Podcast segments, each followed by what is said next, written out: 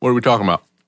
So I thought after the last episode, it would be useful to kind of talk about what it means to have friendships and relationships uh, as an artist. Mhm. Uh, just because I think because there's sort of that innate like business marketable side as well as the kind of innate competitiveness that if we're not careful can kind of creep into it. Um, a lot of times it's easy for me to feel really lonely, even though I'm surrounded by people that I respect and are cool. Um, it's just hard, I think, sometimes to find the depth of relationship when it's ironic because artists are very sensitive and deep by nature. And so, what is it that prevents that kind of depth? And what is it also that makes me sort of feel worse if there isn't that depth in a relationship? Mm-hmm. Because I, I've always been somebody that feels like I want to jump right to the really deep stuff and get Yep, right in here. the thick of it. And that's not often how people interact or feel comfortable interacting. Um, and maybe that's there can be a commentary on why that is, but at the same time, I think it's important to realize like you don't have to be best friends with everyone. Yeah. Uh, and I always fall victim and stir up if I feel like that's not the case. Mm-hmm. Um, you feel that way too? Yeah, I'm getting better at uh, navigating through that. But yeah, sure. Yeah, Rosemary kind of gives me a hard time about it sometimes because uh, I'll neglect more important parts of my life for the sake of, uh, you know, fostering relationships that aren't. They don't need to be anything deeper than they are. Because yeah, I'm the same way. I, I'm I'm of the of the ilk that if you kind of like what we were talking about in the previous episode of um, if you're going to engage at all let's go deep let's go all in like it's it's all or nothing for me i think with that and that's not i don't know that's not realistic and it's probably not healthy yeah like there can be a, a gradient of relationships I think it is hard for artists, particularly because we are sensitive, and you know. But then again, some artists are not this way. In fact, well, I mean, this is. I think this maybe is also to compound what you're talking about. There's the opportunist artists, Mm-hmm. which can fool you into thinking that they're your friend when they're just social climbing. And there's a lot of that. Yeah. And I, I think certainly we've all kind of been burned by that. And it does. may have even done it. Yeah, it kind of worries me to think that that's happened. Yeah, it worries sh- me too. Mhm. I'm sure it has. I'm, I'm sure there are people that feel that way. Um, but I also think that's just a byproduct of life. I don't think Sure. I don't think it just applies to artists. I, I kind no, of definitely doesn't. Know. and I'm feeling myself kind of resisting this, like going back to the idea of the artist identity thing, um, because we're humans. We're humans who make art, Yeah. and you know, really enjoy the process and feel proud of it, and perhaps over-identify with it. Um, but at the same time, you know, I would say, like for you, I, one of the great parts of this podcast has been feeling like there's a depth and a friendship, and we've known each other for a lot of years. Uh, and it would it was a friendship that like for a long time I would say like oh you know we were acquaintances I would Yeah, call I you a that guy. friend but Yeah, yeah. you know I thought highly of you but uh, now I feel like I consider you a close friend because Yeah. we've had these conversations and we've you know really gotten to that place Yeah. and I think part of that had to do just with timing and getting to a place where we were both kind of feeling this need. And you had the idea for a podcast, and it's just been a good excuse to get to be better friends. Yeah. Um, but, you know, what about all these instances in which we have these other relationships? Like, you know, I it's it's so interesting because a lot of the time I just feel like at the same time that I really want to have closer friends and feel included, uh, I also kind of identify with that loner wallflower recluse thing. Yeah. Uh, you know, and it's subtle, and I'm trying to dismantle that. Um, but at the same time, it, it does, I think, somewhat go back to kind of this prophesized thing, like this main character idea too, which I think we'll eventually touch on in another episode. But um, you know, how do you feel like you get closer to people, and what do you think is the importance of having close relationships in the music world and in general? Yeah. Because I think as we get older too, we have to accept that like you're going to have less close friends. Yeah, People have kids, they get married. Like that's just the way that the world Sure. works. sure. I think here I am in my 30s and I am just now starting to be like, maybe I shouldn't approach society like I did in high school. You know, I went Well, to. it's funny how much of an impact high school Mm-hmm. it, it kind of pervades our worldview. It, it becomes uh, our uh, framework for how things are supposed to continue to work, and it just it just doesn't. Yeah. Yeah, I mean, it's it, we're. Um, and, and if you think back on how many, just for high school, for example, if you actually think back on how many people you considered friends in high school that were really just acquaintances and people you were forced to share hallways with often, that was your, at the time, that was your concept of friendship. And if you're people like you or I, uh, you might spend time later down the line mourning those the the relationship that did not continue with those people only to realize if you know if you're thinking clearly that they weren't supposed to. And maybe they'll pop back in. And and that's kind of the exciting part of life is allowing it to just be what it is even if that means that was the end of the line for that. Yeah. but then i mean i had somebody uh, less than a year ago that i haven't spoken to since high school and honestly wasn't super tight with uh, just happened to be coming through nashville and we had a, he called me up we had a great time Yeah. never would have anticipated that happening. I mean, part of that you could uh, credit to technology because that's how we've kept in touch from at arm's length, you know. But like, I'm glad that he reached out because what a cool, it was a good hang, Yeah. you know, and it it connected me to my roots, especially living down here in Nashville as long as I have. It's nice to be stay connected to where I grew up. For sure. And I, I think for me, I've always really like felt like my roots always remained back Mm-hmm. in Southern Illinois. Like it's interesting.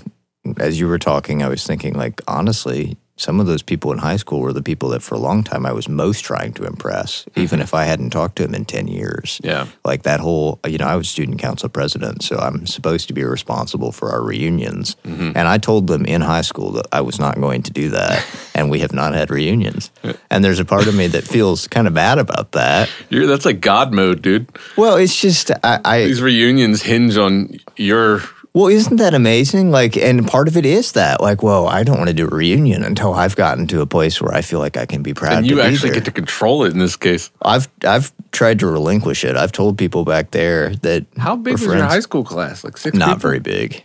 I mean, it was a hundred or so. And so I went to a high school where it was like it was a great school. I had a lot of friends, some of which I still really talk to. I mean, the people I still talk to today were ones who were close friends then, Sure. and that's been great. Uh, but I've never quite allowed myself to be at home here until recently because I was so attached to like how I was being perceived by this crowd that has gone on and lived their own lives Yeah. you know, and it's interesting because, and, and it's so easy to compare too. Um, you know, I think a lot of times I weigh the depth of my friendships here by the depth of friendship that I had back home. Of course, which ironically, those friendships back home probably don't have the same bond and weight that you remember them. I mean, some of them maybe do. A couple of them, like Couple we of all have those friends, yeah. but but I think it, you know, at least speaking for myself, I I put a lot of weight into all of them. I think just simply because we share this home turf, that even if I don't talk to them every day, it's still a more solid relationship than the people that I see uh, regularly here in my new community. And if I really break it down, that's not true at all. And in fact, that can be affirmed when I do go home and see those people. I'm like, and oh, like, geez, that wow. long hair? Yeah. That's what I was getting. who's that? He looks rough. Yeah. Yeah. I- And I, I actually, do, I think it's important for me, or it has been to have those friendships, partly because it does keep me grounded in a past that like I have felt distant from for a long time. And just the circumstances of my life immediately post high school kind of sort of severed the umbilical cord in this kind of, you know, sudden and unexpected way. Um, and it's just taken me a long time to get to a place where I can kind of say like I'm glad that I have those relationships as opposed to like I feel sort of embarrassed because many of them went on to have more practical paths and I'm proud of them and like have done a good thing but then here I am like wallowing in this perception of being a failed musician. Sure. Uh, I haven't quite gotten there yet, but when I get to this, then I can proudly march back in and and that's not. it's just unnecessary. and it's also never going to arrive. It's never going to arrive. And then I go back there and I see how much time passed and how much I missed because I was so busy Yep. feeling like I had to make myself worthy for these people who love me before any of this right. started. That's just it. Yep. you know, and so it, it's like kind of that feeling of living in neither place. hmm And I'm just now getting to a place in Nashville where it's like, you know, you have a lot of good friends here and there can be a lot of that depth. And it may not be the same dynamic that you had in high school. It probably shouldn't be the same dynamic. You're older than that now. And like, you don't want to go back to certain. And the, and the grounds of which the relationship spawned are different. yeah. It's just a different think I think. I think as we get older, we we really crave new friendships to be rooted the same way, which is based on a time of our life that will never exist again. We have to accept that. Like if you think about the relationships that we're talking about from back home, most of them were spawned in a very um, fertile time in our life when like our responsibilities were less. You know, our parents were taking care of most things the the world was still very fresh and new, and we weren't as career oriented. It was just about having fun most of the time. I mean, you know, we all we probably you and I especially, if we had picked up a guitar at that point, we'd, we had some goal in mind. But at the end of the day, it was kind of about like, I mean, we were more in the moment than we are as adults. You know, because we weren't thinking that we didn't have that level of foresight. Plus, we thought our teenage years and our twenties were going to go on forever. yeah. That's the the gift and curse of of youth. But that an adult relationship can't have that, and I think that's partly why we probably compare it because we crave that. We think, well, I don't know, I don't know if you did this, but um, it was particularly the first few years that I had lived down here in Nashville. Well, I'm sure you've done this. Everybody does this. You know, when you travel and you see somebody that reminds you of somebody back home, and it kind of gives you a little heart tug. Like, Yeah. "Oh, well, when you move to a new place, you find your people that are your, you know, your Nashville version of somebody close to you back home.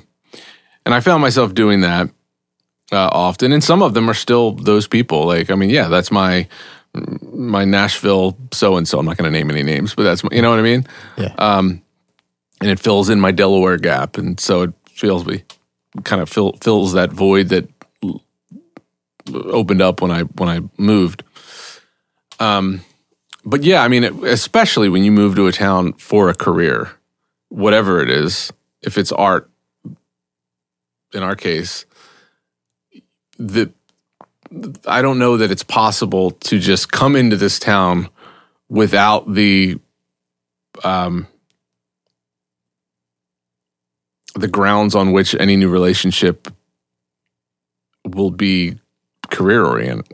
Yeah. You know, and that it's kind of hard to know what you're getting into. I think when you when you engage in any of those relationships long enough, you'll if if you have enough of a discerning eye, then you'll know okay, this falls under this category and this falls under this is maybe potential close friend and blah blah blah.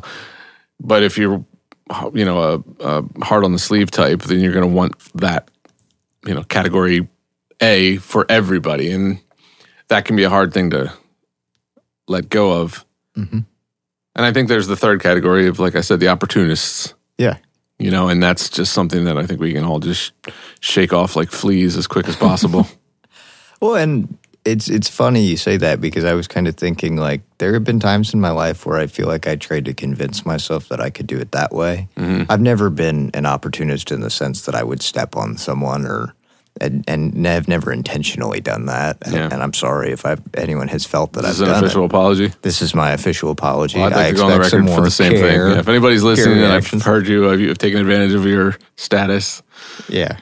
And Whew, that's what a relief. what a relief. Gosh. We deserve some care reactions. but But it's like I, I think at the same time coming to terms with like we all have different needs in that, and Yeah. I think you can be sort of career oriented without being opportunistic in a cruel way. Mm-hmm. And there is a part of me that kind of looks to those people that can just keep that eagle eye on where they're headed and just push and not necessarily need that depth, or maybe they're getting that depth from relationships that you, I don't see. I mean, because we just know each other passively in those events, but I'm not that person, and it's Yeah. okay. Like I have to have some close friends. Like I have to have depth, and It's at the end of the day, it's more important to me. yeah, I have to have friendships that I can. But don't do do you also then have a little bit of guilt that you're not that able to be that person? Like when it comes to do you, do you uh, allocate a lot of your uh, self-loathing around your career to your inability to be that person? yeah, for sure. I mean, so do I, I.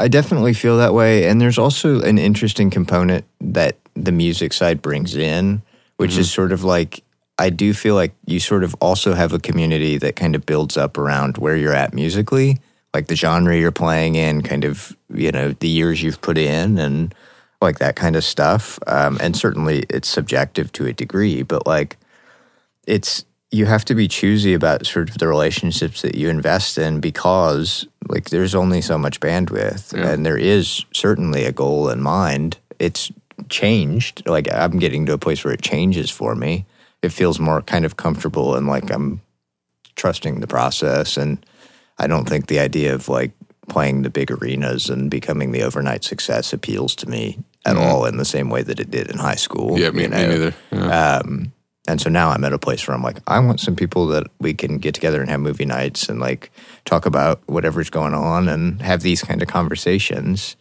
Um, but at the same time, it's like I also like to be surrounded by folks that like I love the music that they're making and I really resonate with the art that they're making too. I I can't I can't be friends with somebody who whose art I don't like. I just can't do it.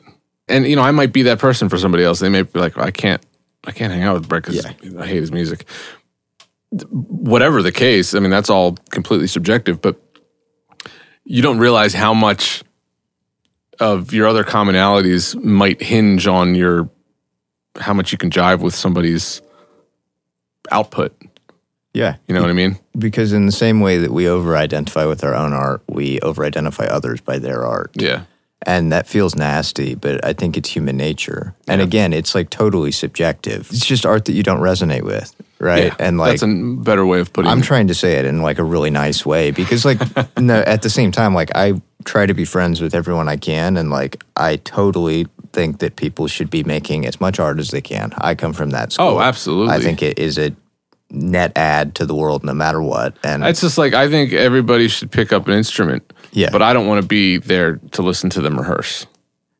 I don't want to be their roommate if they just learn to play violin. I guess that's what I'm saying. you know what I mean? And that's a fair way of putting it. And it's like honest, you Yeah. know, but it's just a point that I think plays into kind of this struggle for depth in relationships Mm-hmm. when the reality is like, I, you know, people don't all have to be best friends and we don't all have to like each other's art all the time. Yeah. You know, like there are plenty of people whose music I really like that I'm sure they don't resonate super with my music, you know, and that's fine. Like, does it There's hurt my billion people on the feelings in a private way? Of course, it hurts my feelings. Like, but that doesn't mean that they're wrong in feeling that way, Right. right? It's just that's how it is. And I guess what I'm trying to get to with this conversation is more so that like dual, like contradictory feeling that I have. That's like I feel so lonely and I really want friends, but I don't actually put in any of the work or like the effort to really dig in and trust someone enough to be vulnerable mm-hmm. in a way beyond this performative, generally music related way Yeah. you know and we're all on our own paths looking for our own things but like I, i'm getting to a place where i need to shed Yeah. the skin of competition and this main character thing and like and just have some friends you know because it can be a lonely place to be and it is vulnerable and i think it is important to have some people in your corner that you respect the opinions of and Well, and I think, you know, there's a difference between social climbing and putting yourself in the company of somebody whose work you really respect. Mm-hmm. You know, because there's a, there's a there is a, a vast difference between an opportunist who just sees somebody being successful and wants to jump on their coattails versus like, man, I think you're doing great work.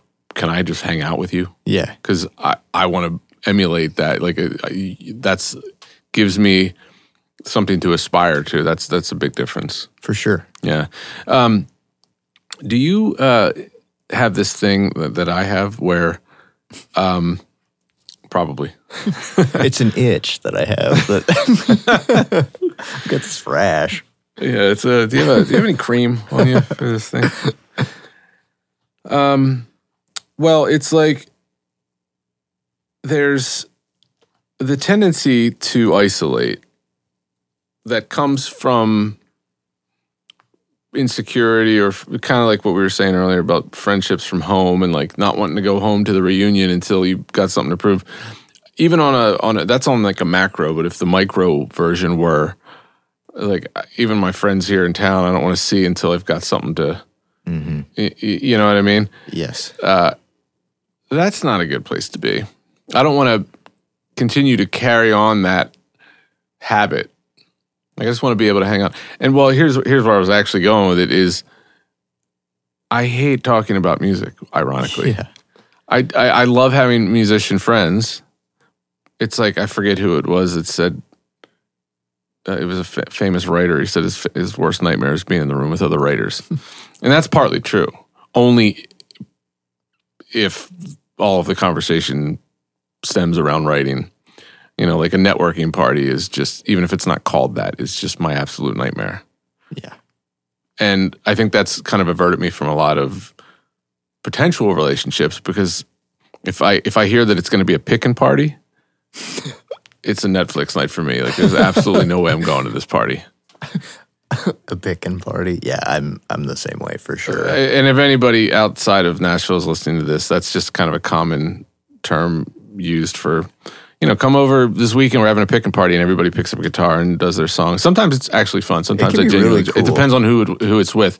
But I'll tell you what, the the ones that are fun, they don't call it a picking party. they just have a party, and there just happens to be guitar playing, and then that's. I think it's the. Um, the preface of like if it's a picking party, well, there's you know I don't know, it, it just rubs me weird, but um, so that that is i- think my stipulation with who who's in my friend circle too is like if I if if the only thing we can ever talk about is music, in fact, I'd even put it on a scale. I'd say if ninety percent of what we're talking about is is music, then I'm out. Yeah. I'd like the opposite. I'd like 10% music talk. Everything else, let's talk life. Because at the end of the day, where does the art come from? It comes from the, the other 90% of life. You know what I mean? Yeah. One hundred percent. Yeah. And Al and I talk about it all the time. You know, one of the issues that we've had in the city is that Al, you know, she is a music lover, but she wouldn't call herself a performer. I Yeah. mean, she enjoys it and like she does it in a very pure and like just likes to do it kind of way. Um, but then so often we would go to these gatherings and it just kind of felt like it was so music focused that she was kind of just like an accessory to me. Like, oh, that's John's partner. Um, you know, anyway, what are you working on? Like that kind of stuff. And it's like I'm this is a, I think an interesting topic because I just feel myself constantly wanting to throw disclaimers and like circle around it because there's no right or wrong to it, right? No, there Like, is. We're right. We're right. Do not call it a picking party. Just don't. just don't. But There should be federal laws.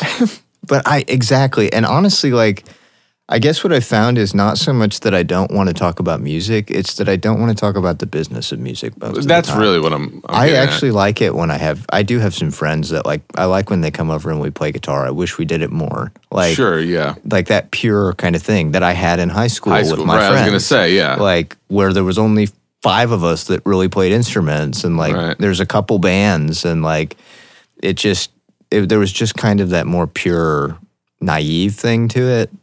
And so I actually like it when I meet people and they're like, "Oh, there's this record that's just you know blowing my socks off," and like I love it and it inspires me or it intimidates me uh, because I just think like it's because of that performative thing. yeah. Like it's so hard sometimes to just be willing to say like, you know, we actually are supposed to love music and yeah. like yeah. You know, I listen to a Phoebe Bridgers record and I feel like crap because I think she is a genius. Like, Sure. or Gregory Alan Isakov. Like, I listen to those cats and and that's inspiring to me to feel that way. And I think it's the the further up this like perceived ladder, or the longer you've been here, or the older you get, like the less it feels comfortable to just be willing to say like, no, I I love music and mm-hmm. I'm really blown away by music and like I would love to talk about kind of that love, but in the same way that I would say, here's a Netflix show that like we loved, mm-hmm. you know, that kind of Yeah, and I think that's the through line. It's like it, it- we can talk about culture and talk about life, but it is it's the music business part. It's like because then it becomes like a question of what are they trying to get out of me, or what am I trying to get out of them? yeah, you know one of one of the things I've battled with within myself is is I don't I I go through these spells, and maybe you do too, where you know it's kind of like the if you ever look at those graphs, it's like a it's like a like a giant wave that just goes up. It looks like a waveform in my in in my relationship with music uh, in terms of ambition. You know, there's the the upspell. You're you're excited about something and you're really ambitious and you're thinking all these big outcomes that could that could unfold. And then there's the crash. And then there's the next wave of ambition. And then there's the crash of disappointment. And I wouldn't say that I like myself more during the crash, but I don't like myself during the ambition. yeah, It's like that Radiohead line: "Ambition looks pretty ugly on you," or, th- or what is it? Uh, ambition looks pretty. Yeah, I think that's the line. Ambition looks ugly on you, or, or whatever that line is.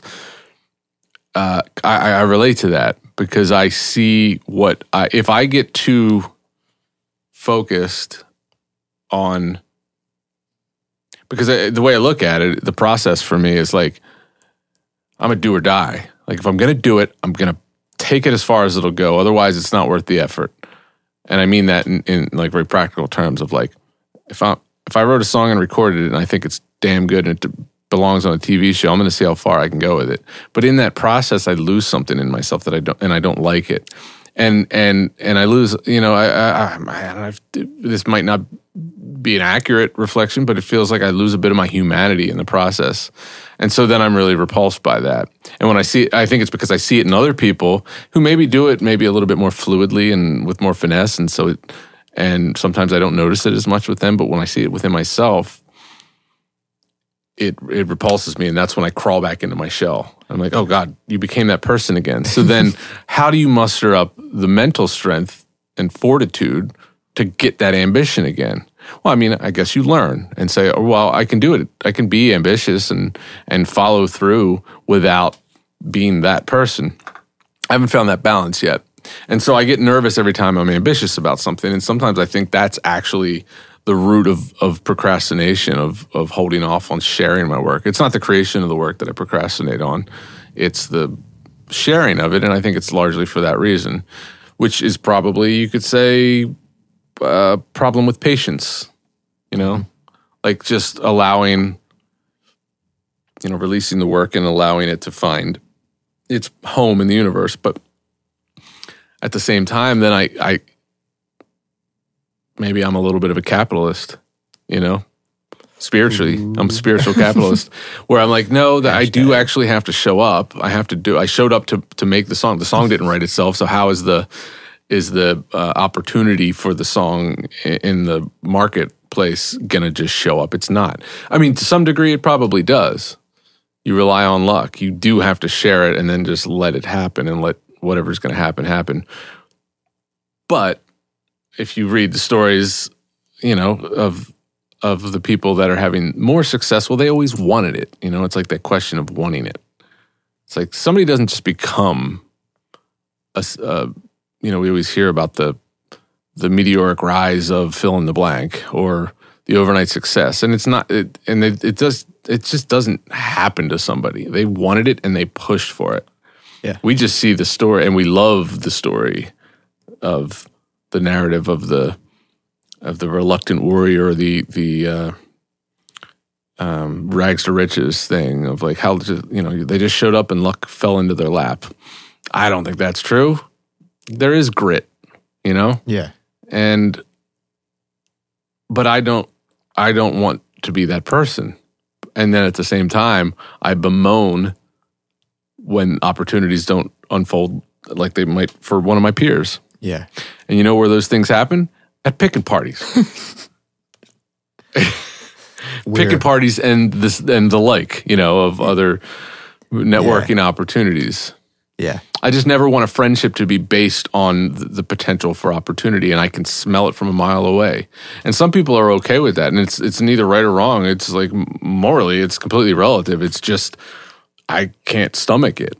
I can't stomach the fact that like, hey, we both under the mutual understanding that, or at least one of us is un, under the understanding that like this is this is a means to an end. This is not a real friendship, at least not yet. Mhm. But I crave the real friendship, and I'll put that first, often to the detriment of career advancement. Absolutely. And I do the same thing and yet still sit back jaded and shy and anxious and like Mhm. overthink it. I mean, it's just so interesting that I don't really necessarily feel like I project onto others like the same kind of like repulsion that I feel in myself when I do it.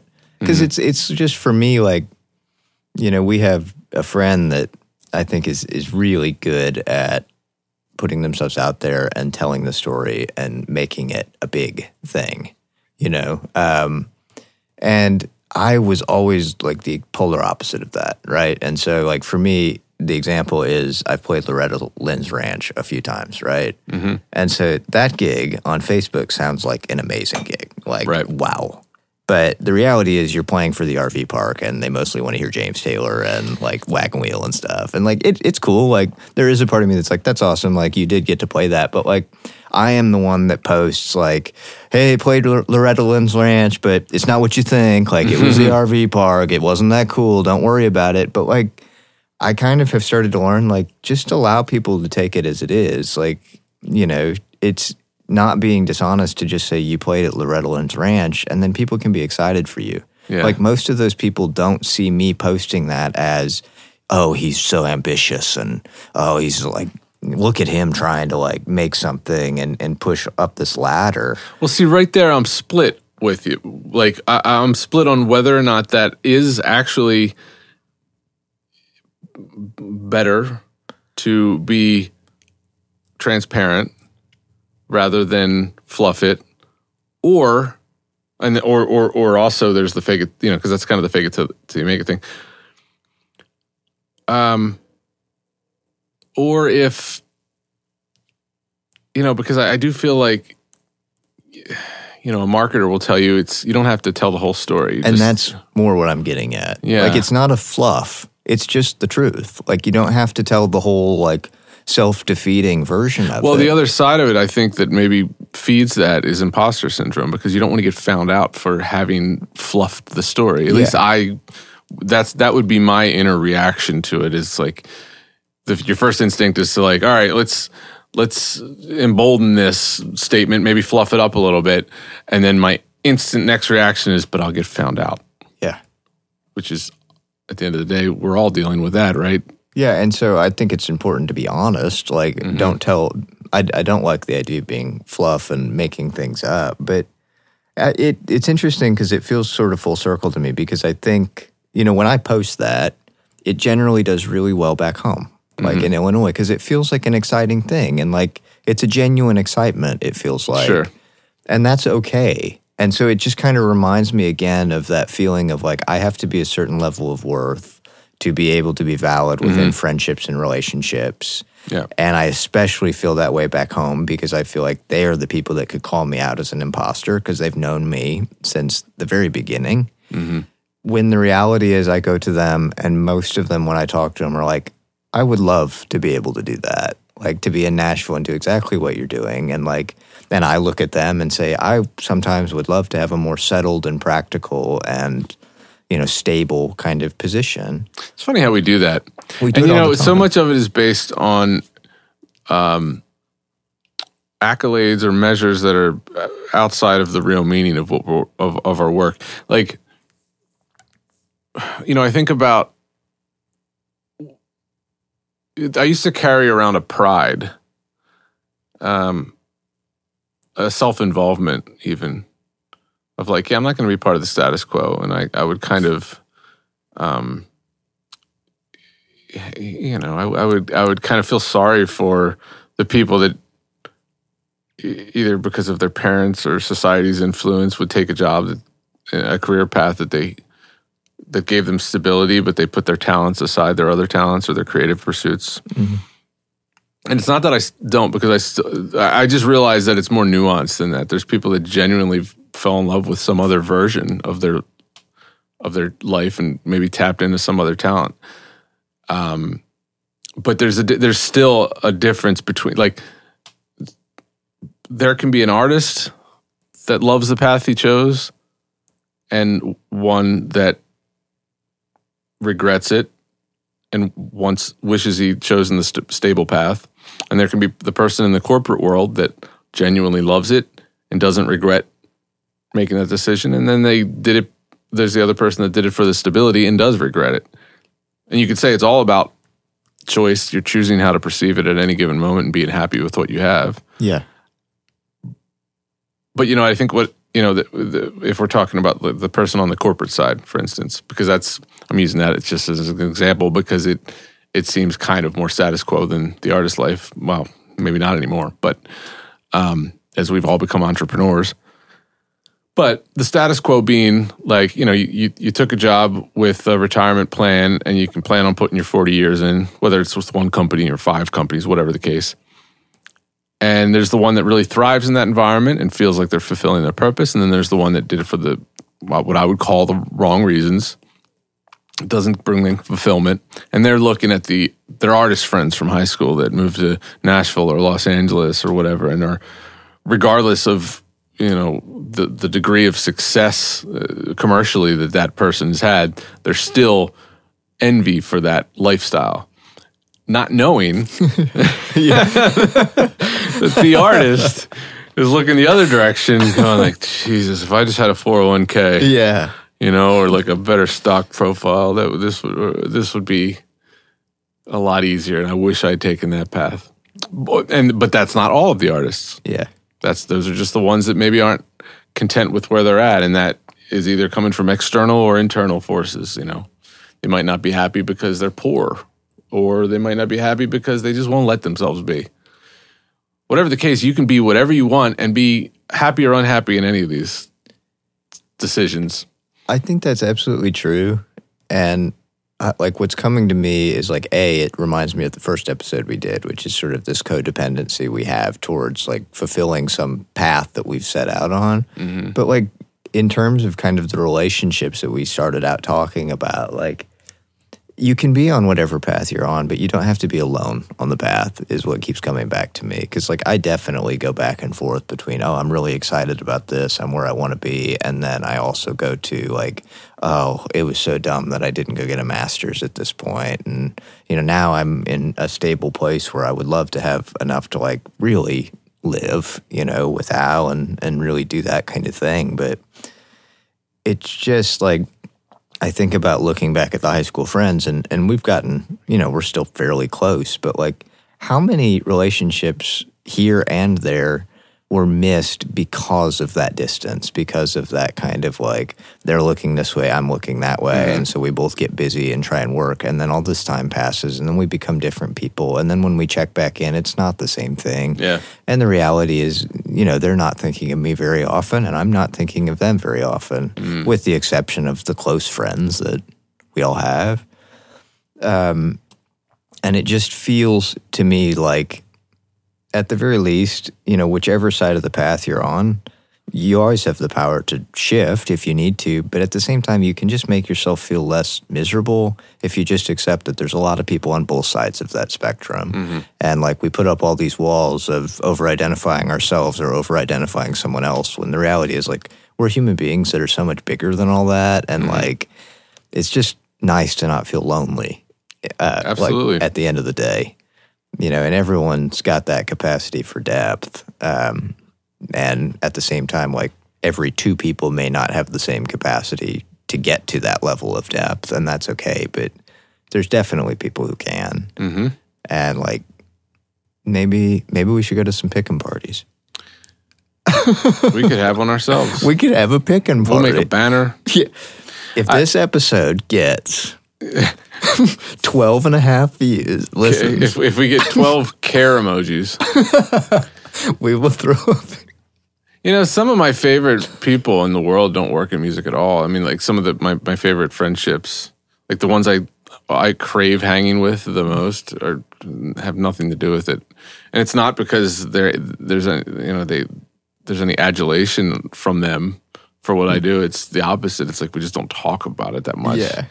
Uh, and, and again, it's like they know me for me, or even if it's a newer friendship, it's like I don't know, man. It's it's. I think it's partly you know sometimes. I, I think I speak to artists, particularly with this one, where if you crave, um, you know, what I would call normalcy, only in how it pertains to, again, the status quo. The we crave a, a I guess stability maybe is more it, but it's so, some sense of like I want to be around a person who doesn't feel so drawn to identify with their job. A job is just a job. Mhm. Like I there there's something really attractive about a um a mechanic who likes cars but doesn't you know, it's it's a job. He goes, shows up, comes home to his family, has a good time. And like I generally I'm attracted to that kind of person. Like I want to be in their company because it takes me out of myself and it just reminds me that like, hey dude, you don't have to take yourself so seriously. Yeah. you know? And as cool as you think what you're doing is, it's in the big picture, it could or could not unfold the way you want it to, and it doesn't matter. It's actually a relief, Yeah, you know? totally. So, um, before I moved into Nashville proper, I lived outside uh, in, the, in a, more of an urban area. I mean, a um, uh, um, my God, talk about brain fart. What's the opposite of urban? Rural. Jesus, thank you. Yes, rural. Um, a rural area called Carthage, and I mean, I wouldn't say I had a lot in common with some of the people that lived out there, but what I enjoyed about them is that they did exactly that. Like I had a I had a warehouse job when I first moved here, moved there, and it was just guys that like literally just drove box trucks around or filled those trucks at the warehouse, and then they went home and they didn't think about it, and they drank beer and they did whatever. They had their rural country parties, you know, and I I loved it. I didn't go to the parties that much, but I was I was around it enough to go like, oh, this is this is freedom, you know. Because I can't, this was only a couple years into me being here and being on this hot pursuit. What's so funny? I'm just imagining them having like some barbecue outside, and you're like awkwardly way on the other side. now this is living. oh, there's that guy again. Yeah, with binoculars, Can we help you? sir. Uh, this is private property. you guys really know how to party. We do, and we need you to leave.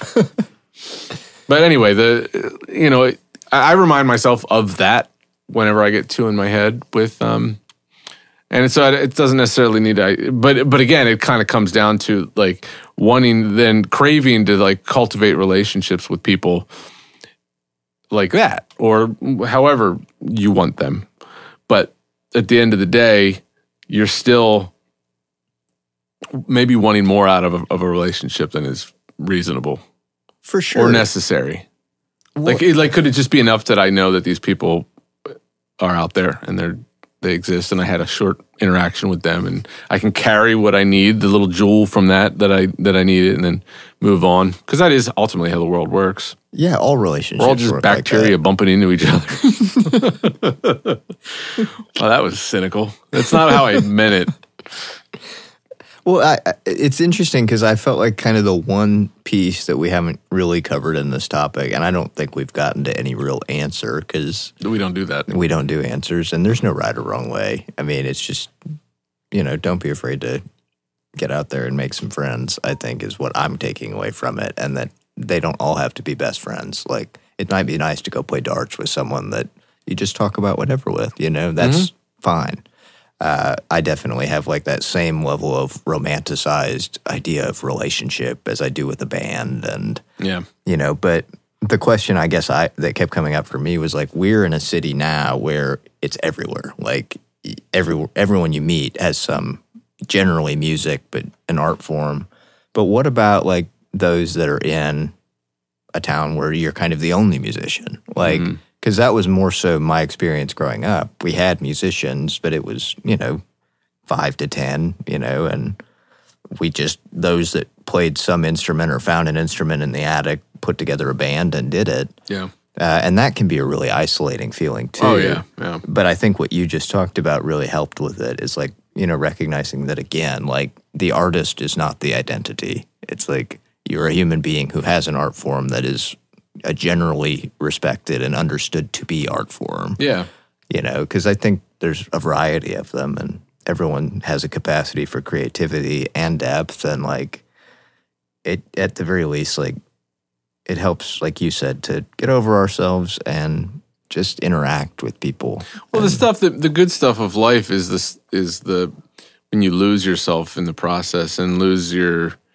Um, I mean, for me, it's like my best memories are when I when my ambition was at an all time low, or or it was at least in check, because I'm making more memories when I'm not so tunnel vision.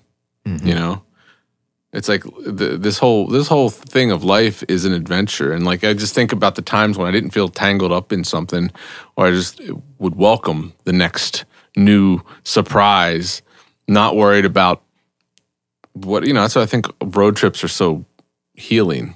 Mm-hmm. It's because they get you away from unless you're you know on tour, which is technically a road trip, but probably a little more difficult to lose yourself in because you're still on this itinerary. I think it's that. It's like that. You know, I can't speak for Kerouac because he was at the end of the day a, a writer, right? Yeah. But like his writing seems to imply a freedom of that from that. You know, like that the the journey was the thing. He just had the discipline to write and report back on it. Well, and I think of like Thoreau, and then I guess in the same lineage, kind of that Into the Wild story. Mm-hmm. You know, it's super romanticized, and like I've gone back and forth on Thoreau in my life. You know, there was a period where I thought it was just really amazing and romantic, and then there was a period where I thought it was really pretentious and Yeah. whatever. And now I'm kind of like trying to take it at face value as I interpret it, and like I just think what you come away with is like, yeah, like you can find meaning and value in that sort of quiet solitude. I think that would be very valuable for me a lot of the time. I think mm-hmm. I'd be better off working in the soil than I would be staring at my phone most of the time. Oh, absolutely. But I also think you kind of come to that place of like relationship is important. yeah. And a lot it's of like times the, the happiness is only real when it's shared. yeah, and a lot of times we get caught up in mm-hmm. like how we define it and when we're ready for it and like saying, "Oh, well, I don't have time for these friendships, like these deep friendships because I'm busy working or doing this." And it's like, "But I have relationships at work." And Yeah. like yeah, you can have boundaries to those. It's healthy to have certain boundaries and understand different depths, but like we're always surrounded by people and like most of the time what this show's taught me this podcast is like a lot of people feel the same way from a yeah. lot of different walks of life and a lot of people are feeling the same kind of loneliness the same kind of invalidation uh, and you know honestly it would be helpful to me i think to just kind of like be connected you know Yeah. allow myself to be connected Well, you know, I think, and we can. I think this is what we should touch on next time. Um, but just to tap into it real quick now is the hustle culture. Mhm. We're we're just spoon fed it, and, and I mean, it is kind of like it's just a byproduct of, of or, or it's it's an evolution of, of capitalism in the tech world. But like the the hustle culture that we're we're being constantly bombarded with it all that does is is take you out of the moment. Yeah. Because you're always looking 10 steps ahead. And i think if you are the type of person that thrives on that great but for somebody like you or me probably um you know i read something recently i may have even shared this on a previous episode but uh um i think it was james clear that wrote that you're do, do you remember this? It was uh it was um if you're you're not or, or you, you can gauge your progress based on how much you've um what is it your progress can be measured by how much you mourn for missing out Hmm.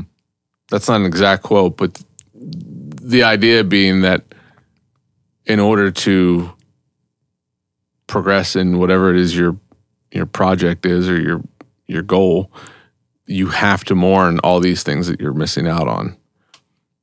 And so like sometimes that's helpful for me to to actually just sit and focus, right? Focus on the work. Yeah. But then I question is that really what life is? I mean, cuz I, I yeah, I do I am missing out on some things as a result. There's you have to choose, right? Yeah. Or it's like the other one, uh, the you, you there's two pains in life: the the pain of discipline or the pain of regret. And yeah, I don't want to be the Ivan Ilyich who looks back and regrets having not pursued the thing that I set out. But I also don't want to look back and realize that I maybe inadvertently sabotage some important moments and relationships in my life because of this tunnel vision. Yeah. So it's like at every given moment that's going through my head of every decision I make. It's really noisy in my head because of it, you know? And I guess there's you could say, well, you just have to make a decision and be glad about it. But I I don't know. I don't know how to do that. I I I, I think if if I'm being honest with myself, yes, I want all of the things that I that I because I, I like the work Yeah. but I also know what the work takes me away from. Sometimes the work involves great memories that are being made. It involves a great experience and a journey, but most of the work, you know, is is solitude. It's working alone. Uh, not saying that that's good or bad, but it just depends on your personality, and I I don't know how to just um, let go of whatever it is that I'm I have to mourn. I, I think that's a brilliant way of putting it. Um, you know, what comes up for me for sure is kind of that like, whatever it is you're doing, like, just do it. Be in that space. Sure. Like, because so often, like, I'm so busy mourning that I'm not really doing either thing. Exactly. And it continues to Wherever you that, are, be there. Yeah, just be there. Yeah. Like, and be okay with that. And yeah, we're going to miss out on things.